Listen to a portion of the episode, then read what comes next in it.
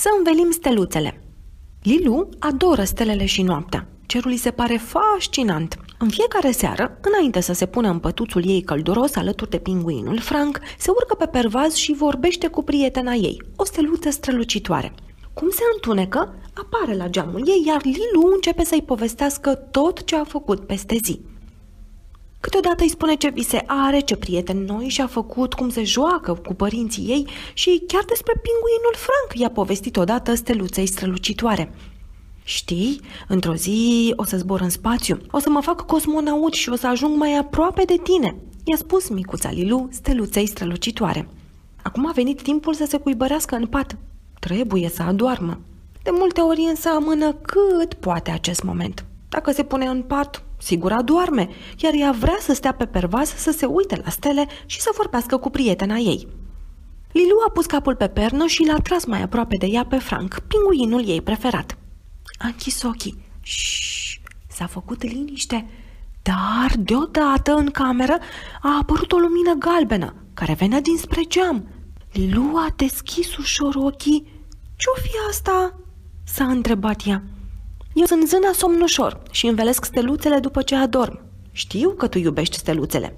Ai vrea să mă ajuți? Cerul este plin de stele, așa că avem multe de învelit. Și un mic ajutor mi-ar prinde tare bine. Lilu a dat la o parte pătura mov și a coborât din pat. Vreau să-l iau și pe pinguinul Frank cu mine. Cu el adorm în fiecare seară. Sigur, roagă-l doar să vorbească în șoaptă. Și să nu trezim steluțele. Lilu avea ochii mari de uimire.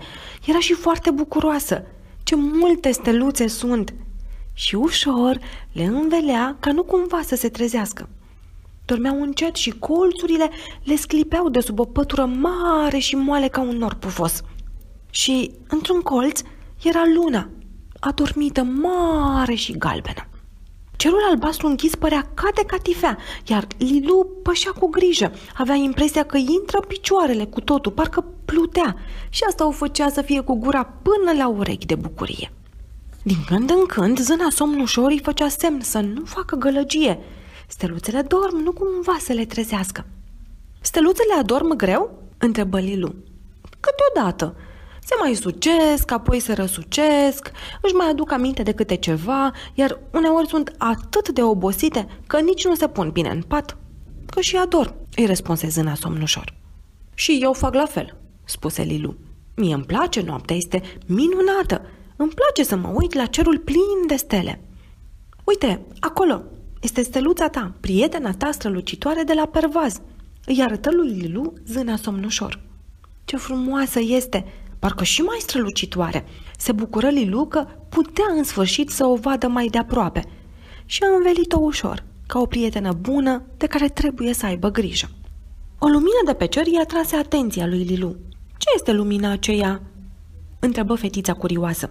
Când cerul este senin, poți să vezi o mulțime de stele. Acolo este câinele, cea mai luminoasă stea de pe cerul nopții, iar ronță e toată noaptea, până dimineață, fricile copiilor, Fă liniște și închide ochii. Auzi foșnăitul? A întrebat-o zâna somnușor. Câinele ronță e fricele copiilor cât este noapte, iar dimineața toți se trezesc mult mai curajoși, i-a spus zâna somnușor. Într-o parte a cerului văzu o altă stea. Acolo este vânătorul, i-a spus zâna somnușor. Este steaua care alungă visele urâte, care îndrăsnesc să-i sperie pe copii. Hodoronc, tronc, plosc, tros, pac, fug și se împiedică unele de altele. Ursa mare le prinde și le aruncă cu putere până hăt departe. Atât de departe că nu mai știu drumul înapoi. Și uite așa, toți copiii dorm liniștiți până dimineață. Odată am auzit un zgomot ciudat în camera mea. M-am speriat un pic, dar acum cred că știu. Erau de fapt visele urâte care fugeau de vânător și de ursa mare. După ce au învelit toate steluțele, zâna somnușor a invitat-o pe Lilu să stea pe un colț de cer să se odihnească un pic. Hai să-ți arăt ceva, așează-te aici lângă mine, i-a spus zâna somnușor lui Lilu, care a strâns mâna în jurul pieptului și a rugat-o să se uite acolo. Vezi, Lilu? Fetița a văzut ceva ce semăna cu o steluță de pe cer. E o steluță? întrebă ea un pic nedumerită. Da, draga mea fetiță, acolo, în pieptul tău, ai un colț de steluță magică. Toți copiii iau. Uneori, unele steluțe, după ce stau aici pe cer o perioadă, se transformă în praf cosmic. Un praf magic care coboară pe pământ și se așează aici, în piept, aproape de inimă. Deci sunt și eu ca o steluță? Ca prietena mea strălucitoare de la pervaz? Da, sunteți magici, din praf de stele, i-a răspuns zâna somnușor. Și oamenii mari au un colț de steluță aici în piept? Și ei au un praf magic care îi face să strălucească? Și mama? Și tata? Și bunica? Zâna somnușor zâmbi. Da, Lilu, doar că ei nu mai au tot timpul curajul să se uite. Așa că tu să nu uiți niciodată de plimbarea asta. Să nu uiți cum ai învelit steluțele și că aici în pieptul tău strălucește un colț de stea. Ești din praf magic. Să nu uiți asta niciodată. Promiți? Și să le spui și celorlalți copii.